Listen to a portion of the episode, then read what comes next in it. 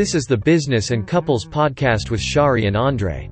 Shari and Andre will share with you what it takes for couplepreneurs to thrive in their business and in their relationship. They address those challenges that are unique for couples who are in business together. Shari and Andre have been a couplepreneur since 2002 and know firsthand about the challenges couples in business face. And now, Shari and Andre. Hi, and welcome to this episode of Business and Couples Podcast with Sherry and Andre. And today we have a great topic for you. I'm Andre. And I'm Sherry. and I'm so excited about this topic. It's one of my favorite topics. Yes, we're going to be talking about, uh, Shari, dealing with the what's so. And so I think the first thing to maybe get into is well, what do we mean by dealing with the what's so? Yeah, dealing with well, what's so, what we mean by that is dealing with what actually is happening, not the story that we make up about what's happening. You want to explain what that means? Yeah, what, what we're saying is that something happens and then we make meaning around whatever is happening, what we call a story about what is happening. And actually, the danger in that is when we make up a story around what is happening, it causes us to be distracted. There's also the whole piece about not being productive. What else happens? What are, what are some other impacts, uh, Shari, when we don't deal with the what's so? Well, certainly there can be upsets. And, you know, um, because something can happen and like I might see it one way and it never was meant to be that way. So, um, you know, that takes us totally off um, uh, what we're trying to accomplish. And uh, we waste time, we get upset with each other, and um, uh, can blow the whole thing that we were really trying to accomplish to begin with. Yeah, I know that's happened to us where I have said something and my intention was one thing and you it landed with you in a completely different way and there have been things that you said and your intentions were one thing and i took it a completely different way from what the intention was so i actually made up the story around what had been said because what actually was said and the intention around what actually was said was completely different and I think a lot of it has to do with with expectations. We have a, an expectation for something, and then it doesn't come out the way we expect it to come out. Uh, that's only happened once or twice in over the 20 years we've been together. yeah, yeah, more like uh, once or twice a week, uh, maybe even once, once or twice, twice a day. day. you know, because we we you know we all have expectations. It's just uh, the way we're wired, and something happens that we expect someone to do something. Um, I'll expect Andre, when I ask him a question, to respond to the question. And, you know, given what Andre's doing, he may take a minute or two to actually come back with his answer. So, expectations are just things that we naturally have. And we have what I've learn to do is suspend those expectations and let them go. Yeah, that's a very good point you're making is is about suspending the expectations because when we're able to really detach ourselves from our attachment to an expectation, then we can actually deal with the what's so. I remember this was several years ago, back when we first started in business. It's probably around 2004, probably. I had a trip to St. Louis and I thought I had my ticket purchased, but it wasn't purchased. And I think I was the one who was taking care of all the purchasing. yes, yeah, we, we, we, didn't we didn't have a travel agent. We were a travel agent then, right? Yeah, and you and that was a time when you were traveling nonstop for this one company, and you were had multiple trips in a week, and it was it was really a lot to manage, a lot to do. More more so for your traveling than for me to manage the tickets, but yeah, and and the thing about it was not having purchased this ticket, it was like we discovered this like at one o'clock because this was a flight that I would take weekly. I mean, it yeah. wasn't like it was unusual. It's a flight I take weekly. It was a big oops. Yeah, it was a big oops. and I, I, think the flight left around four thirty in the afternoon or something like that. We're going to St. Louis, and we discovered around one o'clock that oh, we don't have a ticket, you know, for this thing. And it was so close to the flight, they wouldn't let us purchase the ticket online. So we had to go to the airport. And of course, you know, we live a little bit of ways from the airport. And I hadn't really packed yet for the, the trip. And so it was like this whole now rush of stuff to get done, to get to the airport in time to purchase the ticket.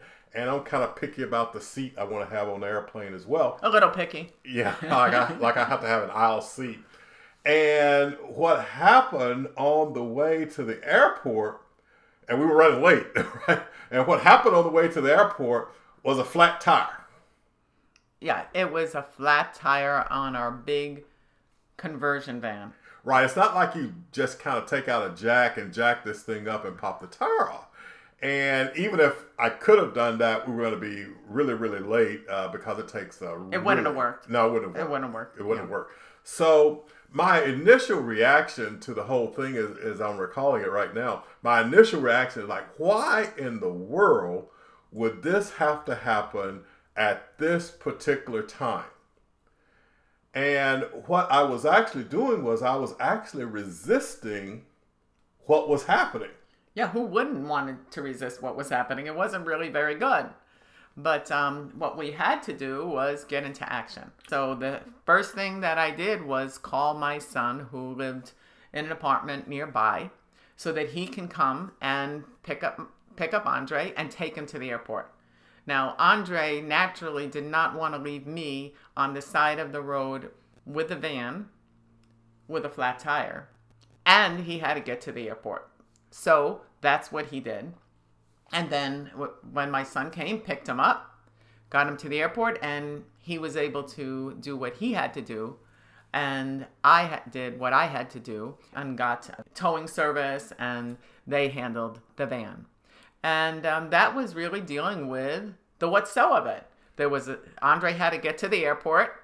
I was in a van that had a flat tire, and when we handled it.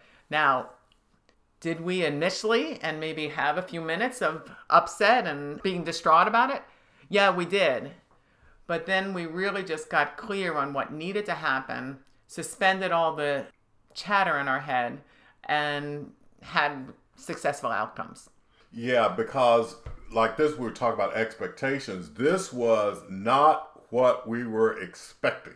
No. So, and the point I think you're, you're making is so key for couples in business because things don't always go the way you expect them to go. Now, if I had stayed in that state of resistance, then we never would have been able to get to a successful conclusion. That's why we talked about it. It's a distraction.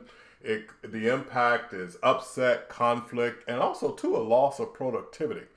Oh yeah, and we didn't let it get in the way of what had to happen and get in the way of bl- pointing, blaming, um, looking for excuses or any of that stuff that you know might be the natural tendency to get into when things aren't going the way you want them to. And um, and so that when Andre was on the plane, he felt good about being on the plane. When the tire was fixed and I got back on my merry way, we didn't have anything that we had to clean up as far as what we said to each other or come down from the situation and calm down. And we were able just to move on. And and obviously make be much more careful about the tickets and everything to make sure that that didn't ever happen again. Yeah right. Yeah we put a structure in place yeah. so that the same thing would not happen again. And so, really, when we speak of dealing with the what so, because we as human beings, it's natural for us to fall to the default, which is that initial reaction to something. And what we're speaking to, though, is interrupting that and actually causing a response. Yeah, and that's not the easiest thing to do because it happens so fast. We're as as human beings, we're wired that way that there's something that happens and then we react. And really, if we slow it down like they do on, you know, doing play rewinds when they're showing a football, when someone um, fumbles, right? Something they'll they'll look at the scene and they'll break it down and they can spend days looking at this one this one thing. But it happens in an instant. And that's what happens um, when we have these these disempowering and these these reactions to things that are happening the whole piece that is going to make a difference is to create a context that empowers and so let's take a second to talk about what we mean by when we say create a context that empowers. And first of all, let's just define what context is, uh, Sherry, so that our audience can get a feel for what we're speaking to here. Yeah, Andre likes using words that are really clear as context, and I say, okay, what does that mean? And I, I say that's just a place to come from. You know, something's happening, and what are the circumstances that we're making it mean? So it's just a place to come from. Yeah, so this place to come from, initial when we have the initial reaction to something, that's the default. That's one place that we could stay in and come from that place.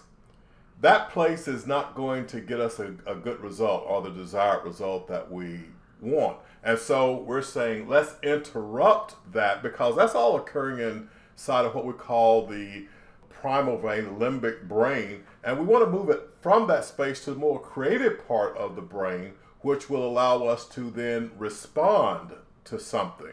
So there is a distinction between reaction, reactive, that place to come from, or that context, if you will, which is that place we come from, to being a responsive action, which is created. And that's the context that we want to come from, or that space or place that we want to come from.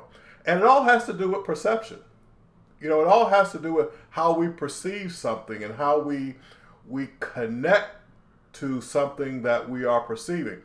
You know, I use the example of a roller coaster, and, and it's really funny because I really like roller coasters. And so, if you hadn't been to Cedar Point, you know, just outside of Cleveland. I highly recommend it if you love roller coasters. And Sherry does not like roller coasters. No, I don't like roller coasters. They terrify me and get me all anxious. Now, the thing about it is, on a roller coaster, the physiological changes that happen such as the increase in the heart rate, the adrenaline pumps. There is this whole piece that happens with the body. It's inside of a context, at least for me, because I like roller coasters, of excitement. So the context is excitement. But now for Sherry, I have that same physiologically uh, feeling. My heart starts pumping, my throat gets tight, uh, my hands clench but it feels awful because I'm terrified. Yeah, so the context, if you will, or the place that you're coming from is one of being terrified danger. or there's danger, danger yeah. versus for me it's one of excitement. So let's talk then about some things that you can put in. This is going to support your business thriving and your relationship thriving as couplepreneurs is creating a context that is empowering, a, place to come from that empowers you versus a place to come from that disempowers you.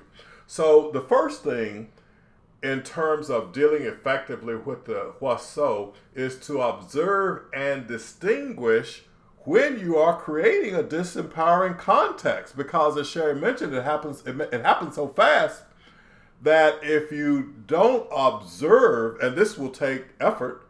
Yeah, this takes a little, this takes work. It takes really saying, I want to have a shift in my normal everyday way of looking at something. So when you are feeling and you have some type of physiological change, and everyone handles these disempowering reactions differently, I tend to clench my teeth. Other people I've seen, they'll start rubbing their neck or they'll tapping their finger, or some people, they actually get hot. So identify when you are having this disempowering conversation in your head by feeling this and observing your reaction. And when you do that, then you can say, Oh, what am I thinking? And you say, Okay, let, let me separate about what I'm thinking and actually what is happening. And when you do that, then you have an opportunity to come and look at it in a different way that can actually empower you.